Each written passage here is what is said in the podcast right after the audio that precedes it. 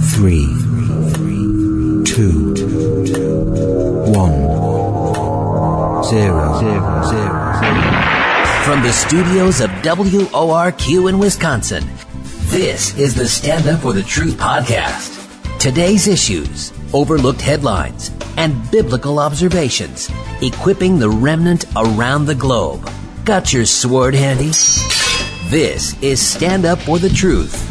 Good morning, brothers and sisters in Christ. Mary, good morning. Good morning. June is flying by, isn't it? Yes, Wow. it's, it's the 20th. I know. June I can't 20th believe it. today. Um, hey, great job with the podcast recently and, and great guests. Good. So kudos. Enjoyed the guests very, very much. Yeah, thank you. Um, well, the big news, not big news, but um, I had the chance to start my brand new book. So I've, I'm a couple chapters in. I'm still goofing with the introduction and trying to figure out what the title is going to be. But um, I'm excited to continue to plow away and write as uh, things need to be written about. But um, we've got a lot of things to tackle today. Um, we're going to go to uh, talk about Promise Keepers. We're going to talk about um, United States parents involved in education. We're going to talk about how the federal government used evangelical leaders to spread COVID propaganda to churches. Uh, we've been wanting to bring this up for a while. Finally, we're going to tackle this issue. This came out last year. Wow. Oh. Um, then we're going to talk about Rick Warren and uh, 12 points refuting some of his rhetoric in this open letter to all Southern Baptists. and uh, yeah, women pastors. Also, um, yeah, oh, okay, nearly all tw- top 25 worship songs are tied to five megachurches in the past decade. Now, I know you mentioned Hillsong, Bethel a little bit last week, talked about that. So we'll, we'll just mention this very fascinating. Uh, it's kind of like a conglomerate almost in worship music. But let's kick it off with this one you brought to my attention, Mayor. I'm going to just read the title and let you go with it. Madison, Wisconsin could become the nation's first sanctuary for trans and non-binary children. What what the heck? Yeah. Um, this article is provided by Four Winds Christian Athletics. They are a uh, worldwide sports ministry. They're headquartered in Madison. Okay. It starts out uh, saying, um, uh, oh, and the president is Steve McConkey. All right, so it says one of the most radical counties in the U.S., Dane County in Wisconsin, could declare sanctuary status for transgender and non-binary individuals. Also, children could transition without parental consent. Dane County is uh, home of Madison, the capital of Wisconsin. Okay, the resolution says it is a fundamental right for children to access sex reassignment drugs and medical procedures to remove body parts for transgender transitioning. Fundamental right. Fundamental right. And Steve McConkey, who a little bit about him in 03, 2003, he started fighting against the International Olympic Committee's transgender policies, and he's the only one who stood against it publicly. So he's been at the forefront of this fight for much longer than I anticipated. Um, he says no government entity owns our kids, including federal, state, or local governments. The radical LGBTQ religion is out to destroy the family, resulting in weakening the U.S.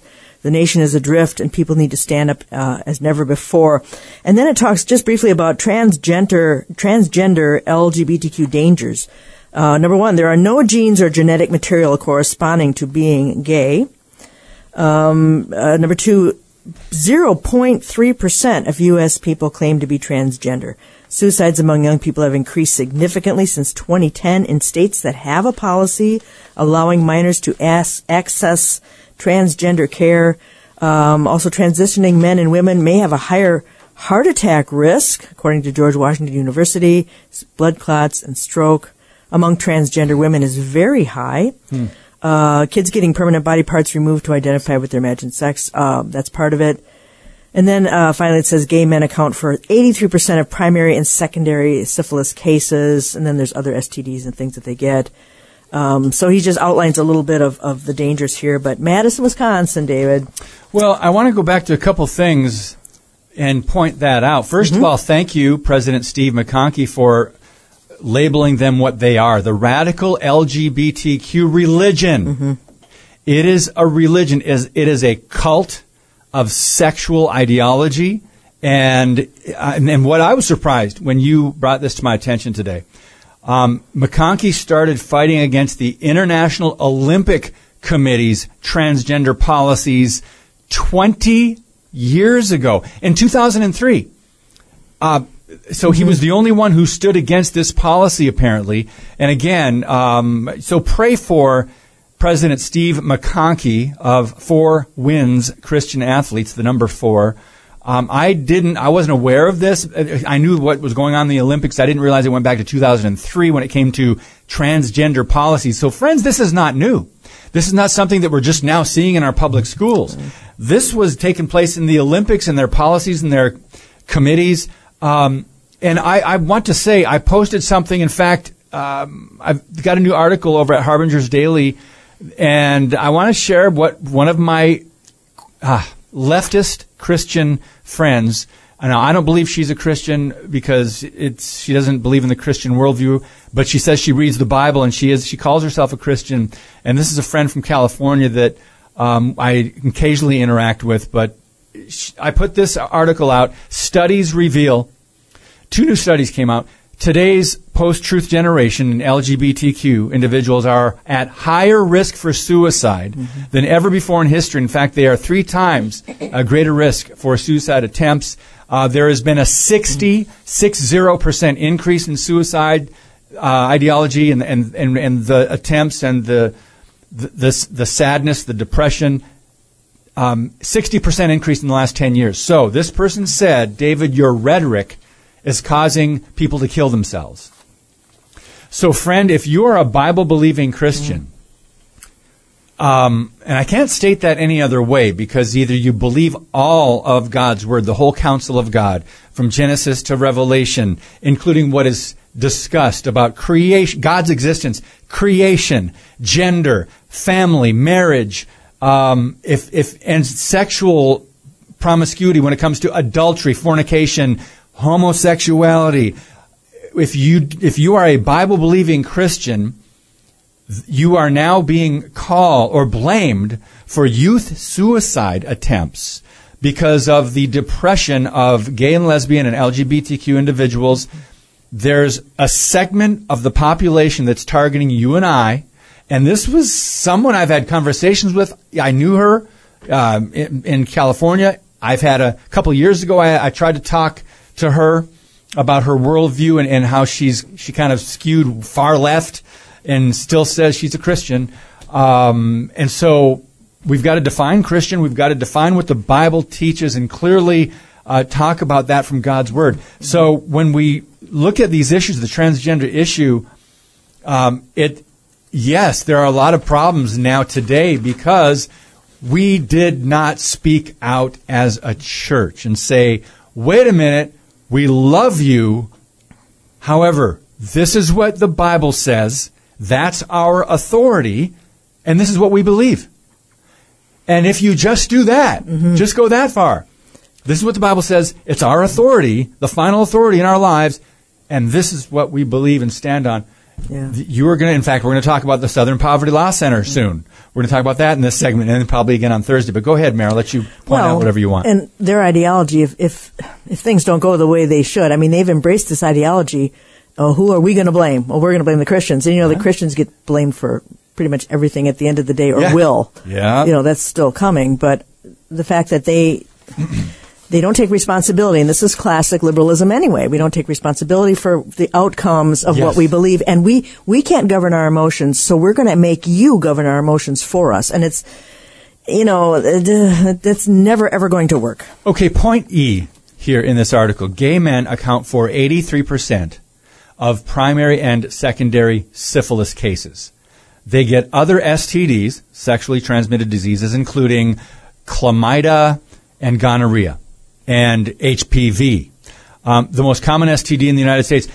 It's also a concern for gay men, and then it goes on. So it's talking about they're 17 times, 17 mm-hmm. times more likely to get anal cancer. Are you blaming Christians for that? No, I'm serious. Um, men who are HIV positive are even more likely to get anal cancer. Gay men account for 70, 70 percent of all new HIV cases.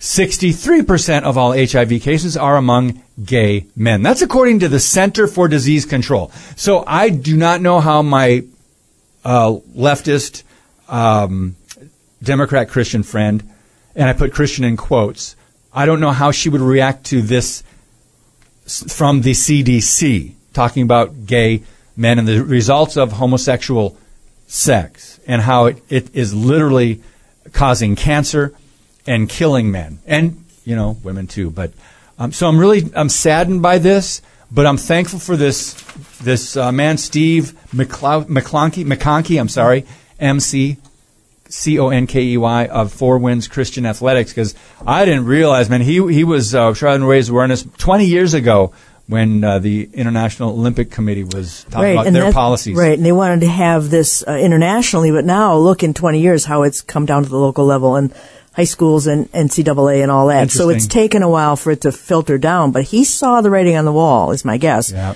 And that it started out as just an international issue, and now here we are. Okay, Mayor, next article, low hanging fruit, Christian College. This is a press release from Promise Keepers, by the way. And Mayor has a few thoughts to share about Promise Keepers. I do. Christian College cancels Promise Keepers event over what? Wait a minute, wait a minute. Think, stop right there. Christian College cancels Promise Keepers event. Why? Because of their stance on biblical marriage. So there's um, a couple things to get into here. First of all, thank you uh, for taking a stand on natural marriage between one man and one woman. We call that God ordained biblical marriage. They have redefined marriage. You can get a certificate calling it whatever you want nowadays, but it is not biblical marriage. So, Mayor, go, go ahead. What are your concerns about Promise Keepers? Well, and I didn't actually haven't heard of them in a while. It seemed like in the late 90s and early ooze, we had a lot of um, Early ooze. the ooze.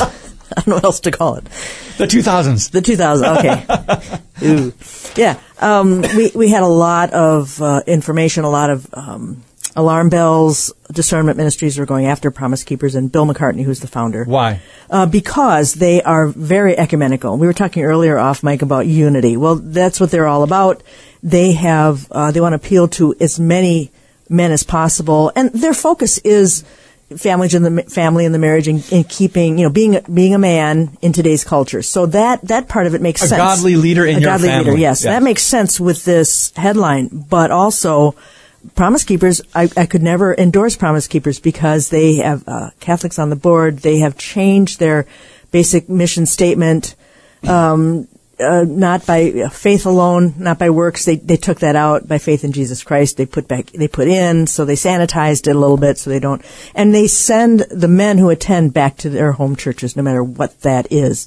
So there's really no concern or direction regarding the Doctrine? the, the narrow narrower doctrines that we would ascribe to. Okay, well, this was in, in at Belmont University, and um, it's a private Christian college in Nash Vegas, Nashville, and they announced that they had to cancel the event uh, to be hosted by Promise Keepers after a, the men's ministry released a statement reaffirming its support for the biblical, biological, sexual identity of male and female, man and woman in the context of marriage. That's interesting. So you've got, wait a minute, you've got a Christian organization and a Christian college at odds? Mm-hmm. Yeah. It, it gets messy. It a little bit messy around the edges because I would have canceled them for other reasons because I would expect them to be pro marriage. I would expect that one thing out of Promise Keepers, if nothing else. But everything else just falls apart after that. So it is a kind of a strange Yeah. uh, Christian college. You'd have to go back and actually find out who this Christian college is and what they believe. Anybody can be called a Christian college. I don't know anything about that. Yes, them. I'm glad you said that. Um, and that's another warning for those of you who have uh, teenagers uh, in high school yeah. getting ready to graduate. Um, I know you don't want to, send them to the godless, secular, Marxist, social justice Progressive, yeah. university systems that are progressive in America. You'd rather send them to a private or a Christian college. Whoa, hold on here, because you've got to do your legwork and your due diligence when you Mm-hmm. look into every Christian college. Some of them are good, but many of them have compromised. We've I mean, we haven't read a recent story, but there's a lot of them out there that have compromised on certain issues.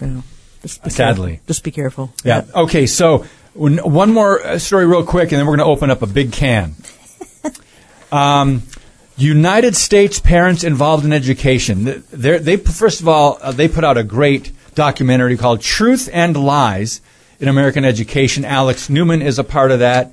Um, Duke Pesta, Carol Swain, Sam Sorbo, but they have uh, their chapters are labeled hate groups by the Southern Poverty Law Center, and that is an organization that's been long known for demonizing conservative Christian organizations and individuals. And every year they release their year in hate and extremism uh, list. And after 733 hate groups a couple years ago, that number increased to 1,225 hate and anti-government extremist groups last year in the 2022 report. Get this. The Southern Poverty Law Center labeled many of those groups who were focused on parental rights and education hate groups. You heard that correctly. I had to slow down so you don't misunderstand. The list attempted to compare parents' rights organizations to anti-government hate groups, including neo-Nazis and the Ku Klux Klan. Again, United States parents involved in education. It's USPIE. And let me just read a quote from founder and president Sheri Few, and then Mary, you can uh, comment. She says, the fact that they are identifying us as a threat proves that we're making an impact. It is our vision to create a culture where parents, empowered with the authority to choose what and how their children learn, are the undisputed primary educators of their children, where local schools operate in support of families and where education is unencumbered by federal mandates. If that labels us as a, as hateful in the eyes of liberal radicals intent on the indoctrination of children in government schools, like the Southern Poverty Law Center, then so be it. I'm thankful she put it that way. Mary, your thoughts? Yeah, uh, this is a little known fact. I'm coming out with my own year in hate and extremism 2022, 3, 4, 5 uh, list, and I'm thinking that the Southern Poverty Law Center will be at the top of my own list. You, you know what's interesting? Groups like this, radicals, leftists, Christian haters, America haters, that should be the, anyway, they should change their name. But um, just like the ACLU, um, they are the ones that are throwing out these accusations of hate on different Bible believing groups. They are often endorsing the very similar same things that you and I would consider hateful or that 50 years ago, what would our great grandparents think? 50 years ago, whatever our great grandparents would consider hateful, that's what Yeah. the Southern Poverty Law Center is doing.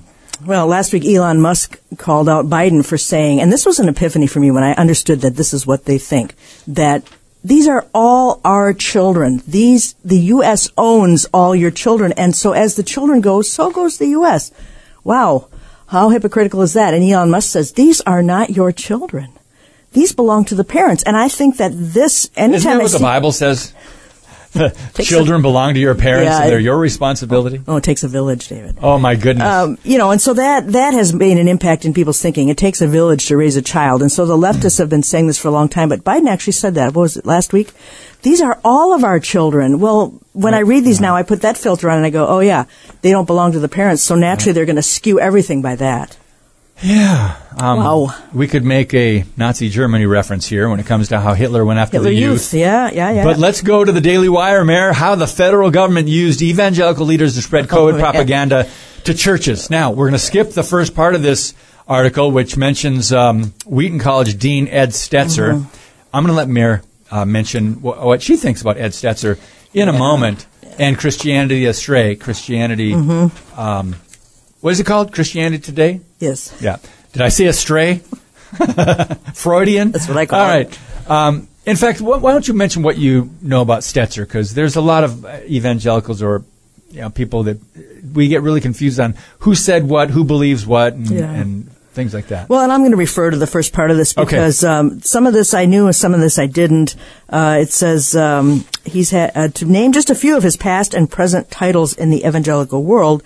Stetzer is also the executive director of the Billy Graham Center and the editor in chief of Outreach Media Group, previously an editor at Christianity Today, and an executive director at Lifeway, one of the largest religious publishers in the world, Lifeway Christian Books. So you're going to have a mixed bag there.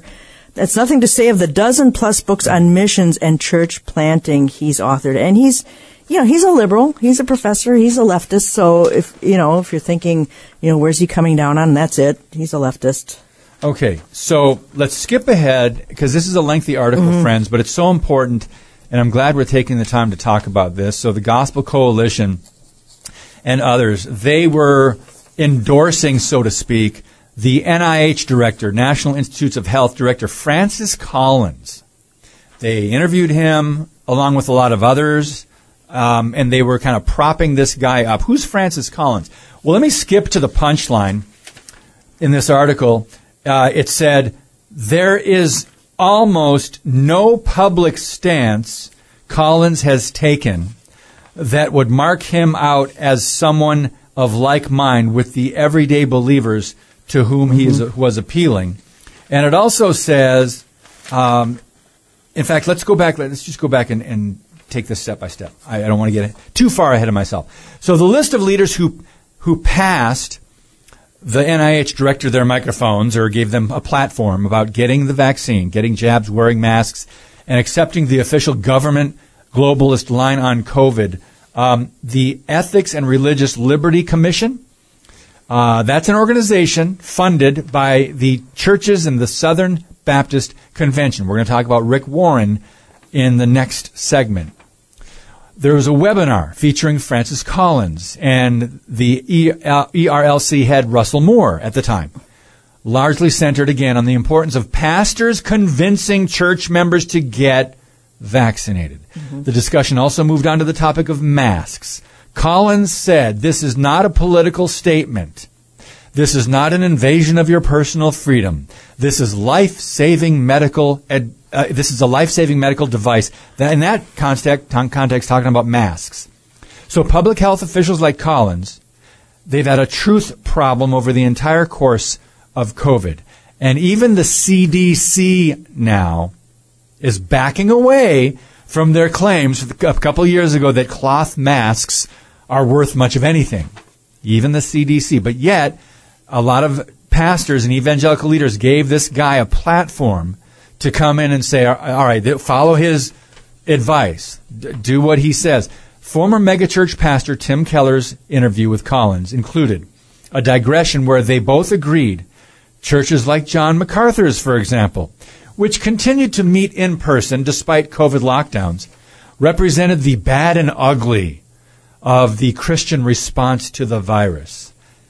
Let's stop right there. We know a lot of churches that did try to continue to hold services, or, or maybe they took a couple weeks off and then they figured, well, wait a minute, this doesn't seem to be as a, a radical or a you know deathly pandemic that they're making it out to be. The media is saying. So they started holding church services again, and then they had a fight with the government. In meant different states, you had to battle your government. But let's move on now to Saddleback pastor Rick Warren. We're going to talk about him more later, but he had a broadcast with Francis Collins of the NIH, and uh, this was on behalf of Health and Human Services. He mentioned that he and Collins first met when they were both speakers for the billionaires and heads of state who gather annually in Davos, Switzerland, for the World Economic Forum. Mayor, we're getting tangled in this web, aren't we? yeah, we sure are.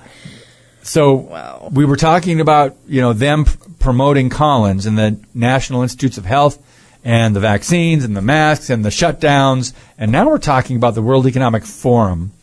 But anyway, Warren and R- Collins spent their interview lamenting the unlovingness. Remember the virtue signaling that was happening during COVID? Mm-hmm. The unlovingness of Christians who question the efficacy of masks specifically framing it as a matter of obedience to Jesus.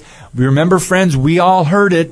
Wearing a mask is the great commandment. Love your neighbor as yourself. We heard that We heard that virtue signaling, and it kind of made me sick at the time. So leaders, uh, they argue that leaders have an obligation to convince religious people to accept the government's narratives about COVID and do whatever the government says. In fact, um, uh, Warren said, "This is our job to deal with these conspiracy issues." So religious freedom and worship, the, Jesus being the head of the church, not Caesar, the government, that's a conspiracy theory. Yeah. Okay. So and then oh oh, oh Mayor, I've I've got to say, Warren said um, they're not going to put out a vaccine that's going to hurt people. Yeah. I just, I just, my eyes just lit on that right now. Hindsight's twenty twenty. So They, So the government does have a record of putting out vaccines that hurt people. There's myocarditis and other health and other heart issues, strokes. They have been off the charts since the vaccine, and we know that. You know that. Um, if you're just want, wanting to be intellectually honest, let's just look at the the facts now. Let's look at the stats that are coming out with young athletes dying around the world, all of a sudden having heart issues.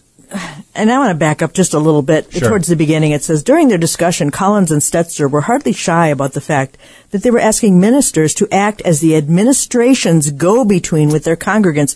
I want to extort, oh, I mean, exhort pastors once again to try and use your credibility with your flock. Mm. To put forward public health measures that we know can work, Collins said. Stetzer replied, he sometimes hears from ministers who don't feel comfortable preaching about COVID vaccines, and he advises them in those cases, just promote the jab through social media. So if you can't stand up there and face your the congregants in the pulpit and be honest minister of the gospel, go behind in social media. And part, part of the problem I have with all of this is the whole notion of this category of evangelical leaders that we're all supposed to listen to. I've had a problem with this for a long time. I don't recognize these men as my leader. There's the, the gift, there's the office of pastor teacher in the Bible. There is no such office as evangelical leader. So now we have this backdoor unity where these men come along and say, I know what's best for you. This is very condescending, by the way, by Rick Warren. Yep. I know what's best for you. I know what's best for your congregation, even though I've never set foot in the door. I know nothing about you or your congregants, but I'm going to guilt you into saying these things because it furthers my agenda. There's so much wrong with this. It's, it just makes my head explode. Uh, yeah, is it? Uh, there's a quote uh, from the article. Is it truly the pastor's job to tell church members to trust the science? Yeah. but Yeah. um, one more thing about NIH director uh, Francis Collins. Um, this article says uh, he espouses nearly no public positions that would mark him out as any different from an any extreme left wing bureaucrat. Um, and I know we've got to take a break in a minute, but some doctors even charged Collins with giving money to research that required extracting kidneys and bladders from living infants. He has uh, funded Yeah. uh, and endorsed um, embryonic stem cell research, personally attending President Obama's signing of the executive order to reverse a previous ban on uh, stem cell research that the Trump administration shut down that because they were using aborted babies. Um, Collins is also a member of the left in good standing. He's put money, taxpayer money, in implementing new policies that require scientists seeking NIH grants to pass diversity, equity, and inclusion tests in order to qualify. Um, and you can keep on going. Uh, ha- he's declared himself an ally of the gay and trans movement. He went on to say he applauds the courage and resilience it takes for LGBTQ individuals to live openly and authentically, and he considers himself an advocate. So let's stop right there. This guy was invited into evangelical churches and, and interviews and given a platform because of government policies on COVID and the vaccines and the masks, and he's a complete leftist radical. Right, and he's gone now, but the Yeah. uh, Biden has an appointee, Monica Bertagnolli. Um, she hasn't been approved yet. There have been no hearings yet, but she's just as bad. Suddenly, I'm in, I'm in craving pasta. Bertagnolli. Say her name again. Monica Bertagnolli. Bertagnolli. All right. Anyway, um, one more thing. He awarded $8 million in grants, uh, including recruiting teenage boys to track their homosexual activities on an app without their parents' consent. That's Francis Collins. That was the one who, from the NIH, who was invited on uh, by Rick Warren, Ed Stetzer. Um, what was the other guy? Russell Moore. So just pay attention to who's who and What what and and keep this garbage from the government out of the church. Didn't our founders want to do that, Mayor? Yes, they did indeed. All right. Uh, when we come back, we're going to be talking about Rick Warren's 12 points of rhetoric in his open letter to all Southern Baptists, trying to convince them to accept women pastors. Next. Your prayers and ongoing financial support keep our Truth at Any Cost mission strong. StandUpForTheTruth.com. Okay, Mayor, before we get to this new article uh, about Rick Warren and 12 points of manipulative rhetoric in his open letter to all Southern Baptists, what are we going to talk about after that? Oh, some interesting things. Uh, you know, AI is, is ever uh, in our consciousness, and it's going to only get worse and worse. AI chatbot preaches at church in Germany. And then the quote, uh, second part of that says, looks like unveiling of Antichrist beast system. That's so interesting. it wasn't a human being; it was a chatbot that preached. Chatbot, yeah, he preached. Okay, we're going to talk about that. Yeah, so Yeah. we might not even need people in the pulpit anymore. I'm kidding. I'm kidding. So back to this article now. Early this month, just a few weeks ago, Rick Warren published an open letter that appeals for a favorable vote on behalf of Saddleback Church to remain in the Southern Baptist Convention, SBC. The issue at stake is whether they will accept cooperation with churches that ordain and employ women pastors, as Saddleback now does, even though the practice goes directly against the BFM. What is that? The Baptist faith and message. It also goes against the Bible. Uh, it's for another time. But the problem is that Warren's letter is intellectually dishonest on multiple fronts. So, uh, so here's an example of the way doctrinal compromise always tries to find validation. By promoting a shallow notion of unity, we talk a lot about unity. We should define it and then define uniformity by making basic doctrinal standards out to be unnecessary, and by casting those who take a stand for biblical truth as divisive aggressors. Boy, have we been there, right, Mary? We have been attacked as being divisive within the church here on Stand Up for the Truth podcast. And I know your church has been attacked, and your pastor has been attacked for being divisive because of some of the things that have been addressed from either the pulpit or on this podcast. But le- I'll let you start with the, uh, the 12 considerations from his open letter, and uh, we'll, we'll just, you won't have to hit all the points, but let's just Right. talk through this and, and reason what, and point out how his logic is flawed, and it's just almost, it is manipulative. It is. Uh, so we he has quotes here from Warren and then short counter points. Yes. So, number one, Warren, first, I am d- deeply concerned about our denomination's 17 years of decline and the loss of half a million members just last year. Okay. He is, he's about to go somewhere. He's Yes. about to say why they've lost the members because he knows. All right. Answer. By putting this concern at the beginning of his letter, Warren suggests a link between our denominational size and his specific issue. Women pastors. Right. The suggestion is that taking a biblical stand concerning the role of pastor will further hurt SBC. So he doesn't come out and say that.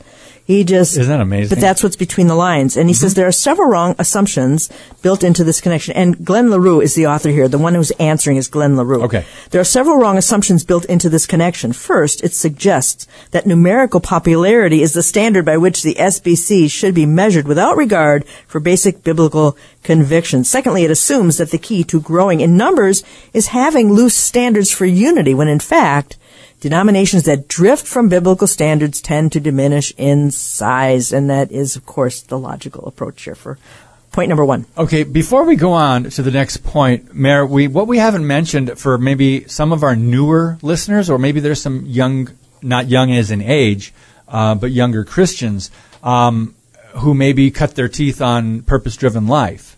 Um, what can you share if we you could condense it to a sentence or two about just concerns about purpose-driven life because that was highly uh, popular and Highly. uh, churches were doing Bible study groups based on it, and um, we've talked about that a lot on the podcast, but we didn't bring it up, and I think we should make that connection. Well, it came out, I think, in 1995 was the original, and then there were other little um, adaptations and Bible studies and this sort of thing. And the whole idea is uh, finding your purpose. Well, all you got to do is open the Bible, but now it's basically saying you need this book to find your purpose. And it's very much, you know, he says at the beginning, this is not about you, and the rest of the book is all about you. Uh, so it's kind of, it's it's psychology. Um, it's just uh, positive thinking. It's an absolute disaster. And he says, don't study prophecy. God doesn't want you to know any of that. So really, it, it's not. Um, it it kind of should set the stage for what Rick Warren, how we got here, basically. Yeah. You know that if you connect the dots from purpose driven to this, this well, is that how we catapulted him kind of into the Yeah. spotlight of a best-selling author, and then his pastor of the of Saddleback Church, and then his, you know, all the debates and stuff. Anyway, Mm-hmm. um, by the way, they they had a debate at Saddleback Church years ago. I believe it was with Barack Obama and Mitt Romney, or was it was it before Uh, that? It was before uh, no, wait a minute. I'm I'm getting it mixed. up. he Anyway. hosted. He hosted a debate. Yeah, he a had a roundtable. debate, and he did not interject the Christ, the biblical Christian view on marriage between one man and one woman. He he failed to do that, and he just let Obama opine, and I think it was. Romney, but anyway, might have been. so let's go on. So, so point two here from this article again, Warren advocating for women pastors in the Southern Baptist Convention. He said from the start, our unity has always been based on a, com- a common mission, not a common confession. Wait a minute, let's stop right there. Um, in the early 20th century, churches were drifting into theological liberalism at an alarming rate. So Southern Baptists realized that trying to cooperate or compromise without a statement of faith was not prudent. And the truth, the real truth is Baptists and other denominations have always, they've always been a confessional people. And so Warren's kind of saying, ah, you, don't need a common confession. Just we need to be unified in our mission. Well, what does that mean? Yeah, that, that's a good way to whittle away at, at the importance of, of of the important things. Actually, you know, Charles Spurgeon was the first to um, start the whole statement of faith. Really? Yes, back in Spurgeon. the 1870s when things were on the downgrade, and he was writing about it. Um, he he's the one who authored that beginning shot about statements of Okay. faith. I thought that was interesting. Important. Um, so number three, this is interesting. He's he said the founders of the SBC knew we could never get 100% of Baptists to agree 100% on 100% uh, of every interpretation of Scripture. Oh my goodness, Mary, this is. I'm glad um, there's just a, sh- a brief response here because we could talk a lot about that and insert almost any, anything for Yeah. Baptists there. You're not going to agree 100% with your wife or your husband. Mm-hmm. You know, you're not going to agree 100% with your pastor. But that doesn't mean you should compromise. So he says that the, the statement that Warren just made here, it misrepresents the intention behind what is it the Baptist uh, faith what is it what is, what is that called Yeah, again? Baptist faith and message. Okay. It is not a document that attempts to address every interpretation of Scripture. It's a document that seeks to articulate those basic truths that should define our cooperation. And then on the, on the last sentence, each generation of Christians bears the responsibility mm-hmm. of guarding the treasury of truth, God's Word, that has been entrusted to us. And Warren mm-hmm. just says, well, you know, we're not going to agree on everything anyway. Yeah, if he wants if he What- wants an interpretation in the document, he needs to go to a commentary. If What logic, huh? Yeah, it's Okay, insane. go ahead and take the next one. Okay, number four. Your own family members often hold, this is Rick Warren, your own family members often hold opposing opinions, but you don't disown them for that. You still love them in spite of disagreements. boy. Uh, Glenn says there are several problems with this logic. First, the basis, basis, I think he means, for inclusion in a nuclear family and in a denomination are different. Mm-hmm. One is natural birth, the other is common faith. So while a difference in belief does not remove someone from a nuclear family, it may be legitimate grounds for removal from a denomination. Yes. Even in one's own family, lines sometimes have to be drawn to take a stand for truth. Amen, amen, amen. Yeah, and he said Warren twists the concept of love to mean if you have a profound disagreement with me that that leads you not to cooperate with me, then you don't love me. But there, there's the logic that we see Mm-hmm. in our culture today, Mary. Outside the church, we see this. If you have a disagreement with me and you don't want to accept Mm-hmm. what I do, that means you don't love me. That's false. It is absolutely That's a false. false premise, but It's based on emotions too, and that's mono- emotional manipulation. Yep. Uh, this logic follows the way our culture abuses the concept of love to insist on the affirmation of all kinds of unbiblical ideas and, Mm, and- answer. Mm-hmm. lifestyles. So, uh, number five, the current ruling. This is Rick Warren saying the current ruling of the executive committee will open a Pandora's box of unintended consequences unless we reject it. So again, the subject here is uh, women being in leadership, headship, pastoring a church, not women l- leading a Bible study for women or mentoring Right. younger women or discipling. We're talking about a headship at a church and being a pastor, the, the role of pastor. So, um, Well, he he says um, it'll change the basis of our cooperation. It'll change the basis of our identity. It'll centralize power. Okay, he's worried about he's worried about a tyrannical headship in the Baptist Church. It will centralize power in the executive committee and take away autonomy from the churches. It'll turn our confession into a creed.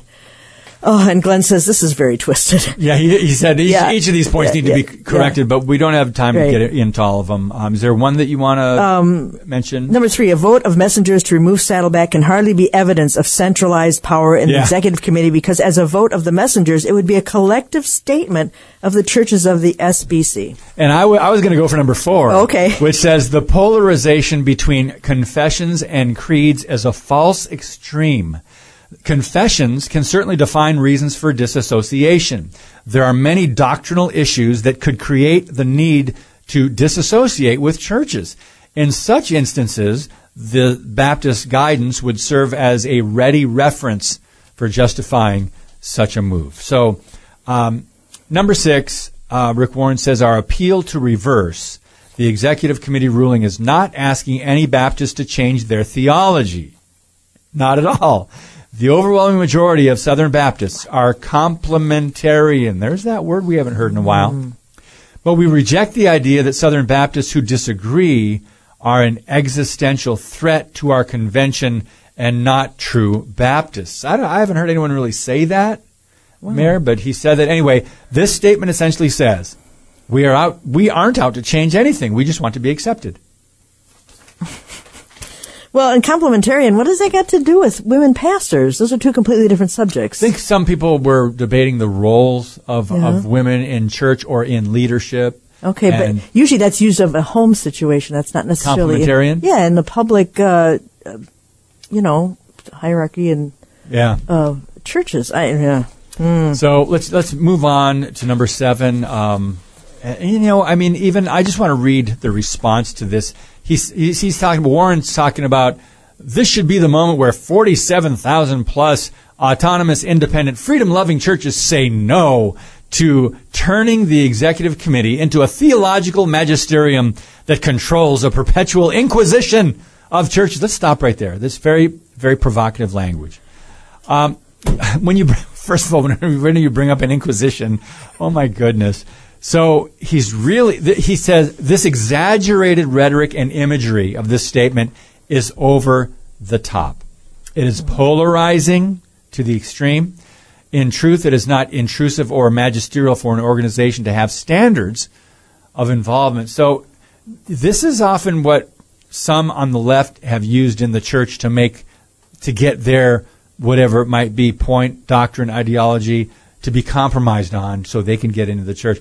And again the the subject here is women pastors. And Warren Rick Warren obviously feels very strongly about this not just in his church which has already endorsed it but nationwide as the uh, Southern Baptist Convention.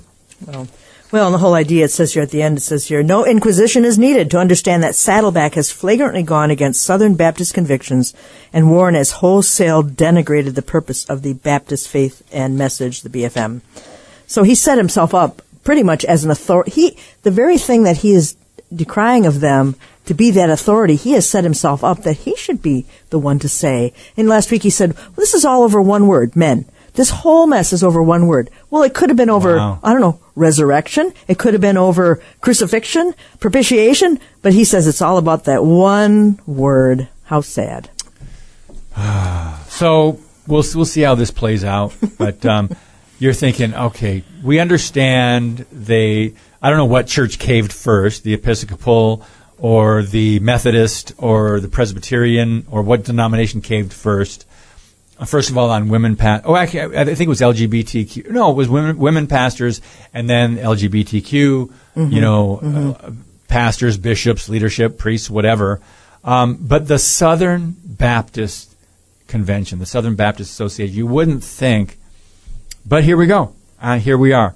So um, I I don't. We're just going to wrap it up by saying it's important to have mission statements. It's important to have confession statements, and not just to have a benign thing that you copied from some Christian organization, and you throw it on your church's website.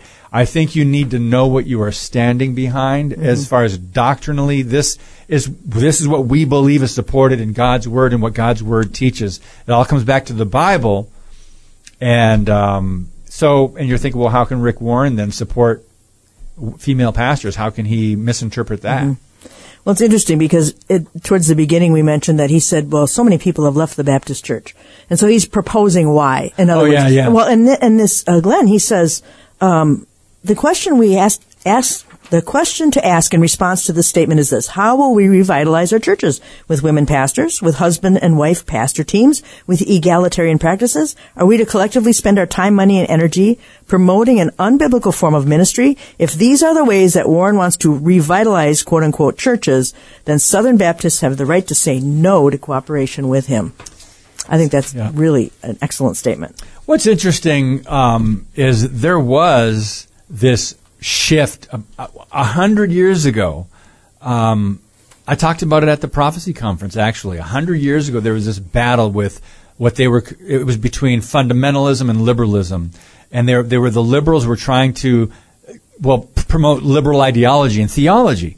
Uh, theological liberalism, not just political liberalism that came in later, but the theological liberalism is what men were pushing, and they were coming against fundamentalists as being too rigid on certain church doctrines, and then so you had to have confessions and. Uh, there was the, the just doctrines that were put out that here's what we stand for. So those were very necessary based on what was going on 100 years ago in American churches. So I understand that. Uh, part of this says they, they look back to the 1920s climate of advancing liberalism. Um, so that that did happen. So anyway, I appreciate. Uh, was it Glenn Larue? Mm-hmm. Yeah, Glenn Larue, and we will put that article in the podcast notes at standupforthetruth.com. Uh, Mary, let's talk about AI and talk about that that that sermon that was preached without a pastor, without anybody in the Yes. pulpit. Can you explain that and what happened and how they did that? Well, there's a picture here, and there's there's a screen, and there's a guy on a screen, which churches. who's the do- guy? Uh, well, we're going to get to that in a second. I mean, there are a lot of people there, so I don't know if they knew this was coming or they're just, you know, morbidly curious. I have no idea. Uh, CBN News: AI chatbot preaches at church in Germany. Looks like the unveiling of the Antichrist beast system. It says, okay, uh, a ChatGPT chatbot asks the people in the fully packed St. Paul's Church in the town of Fürth to rise from the pews and praise the Lord. The bot was personified by an avatar of a bearded black man on a huge screen above the altar. It preached to more than 300 people who showed up for the experimental Lutheran church service generated almost entirely by AI. And it starts out, he, it, it, he, it. Start, dear friends, it's an honor for me to stand here and preach to you as the first artificial intelligence at this year's convention of Protestants in Germany, the avatar said with an expressionless face and monotone voice. The 40 minute service was created by ChatGPT and Jonas Simmerlein, a theologian and philosopher. Well, that's a problem. From the University of Vienna, who said 98% of it came from the machine. The entire service was led, quote unquote, by four different avatars on the screen, two young women and two young men. Those in the church listened attentively as the AI preached about leaving the past behind, focusing on the challenges of the present, overcoming fear of death, and never losing trust in Jesus Christ. At times, the AI generated avatar inadvertently drew laughter when it used platitudes and told churchgoers with a deadpan expression that, in order to, quote, keep the faith, we must pray and go to church regularly. Others thought it worked well. I had actually imagined it would be worse, one said, but I was positively surprised at how well it worked. The language of the AI worked well, a little bumpy at times, etc., cetera, et cetera. so there was no emotion or spirituality. It was just, uh, you know, a little bumpy. bumpy. Those Germans. Well, there, you know, it's interesting. People are going to use this for their own purposes. How if it's convenient, if it Right. saves them some work, like all that work of preparing a sermon, or kids, you know, studying for a test, all that work, or when you've got to send something. There's another article that came out. Um, it says the AI genie is out of the bottle, but can it be shifted from a threat to a gospel tool? And so there's a debate going on now. Can we use this or can the church use this? Christian groups believe that development poses major risks to missionaries. For instance, there, there's, yeah, I can see some problems. Um, but just the fact that we're talking about this, let's go back to the Bible. Can you support, like, let's just say that was a perfect sermon.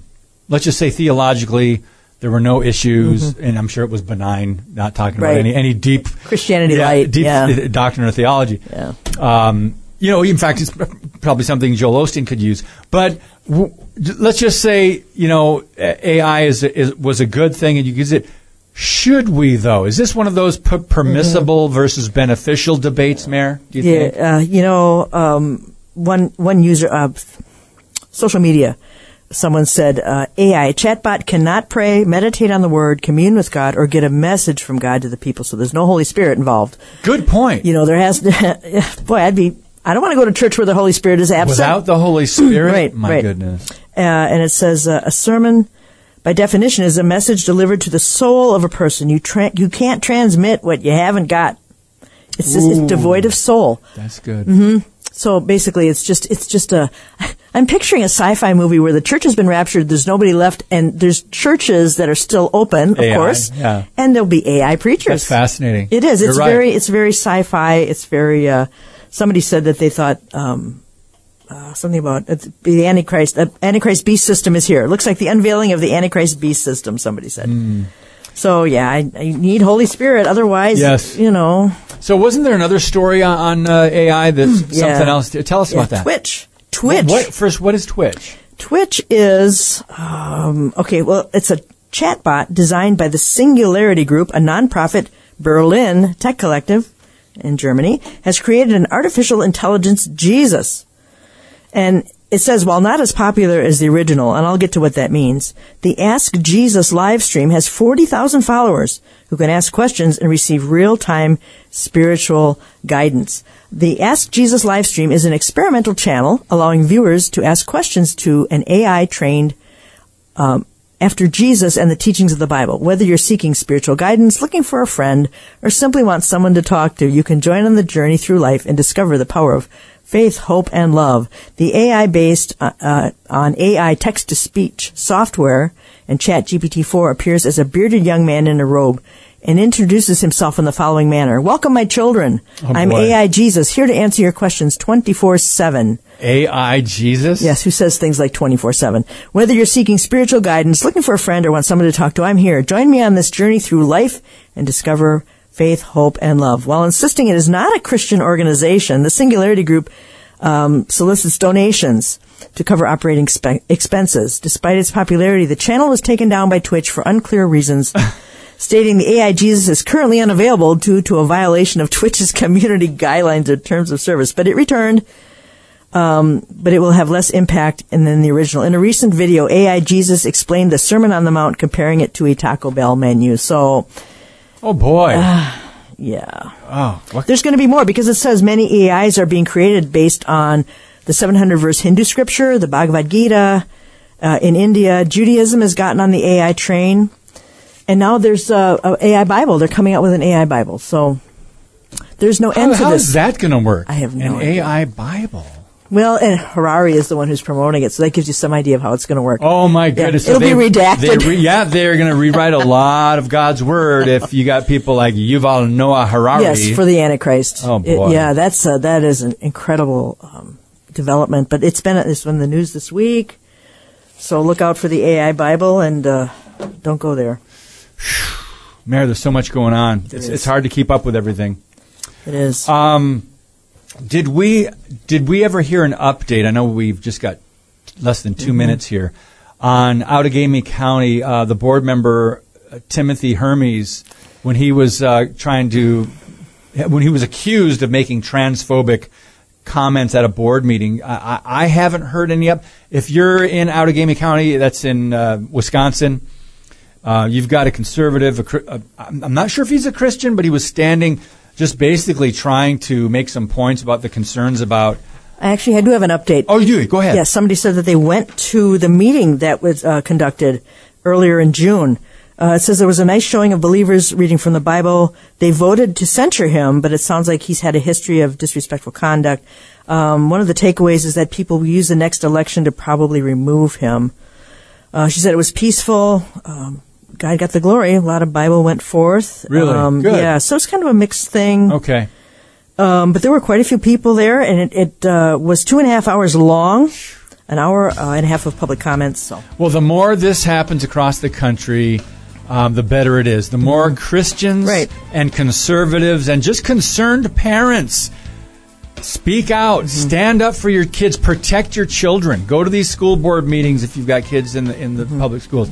So, uh, Mary, that's going to wrap it up for today. But tomorrow, I believe we've got a replay uh, with Pastor Kevin Minsky on. I think he's talking about AI on that one. Also, Scott Lively, the troublemaker.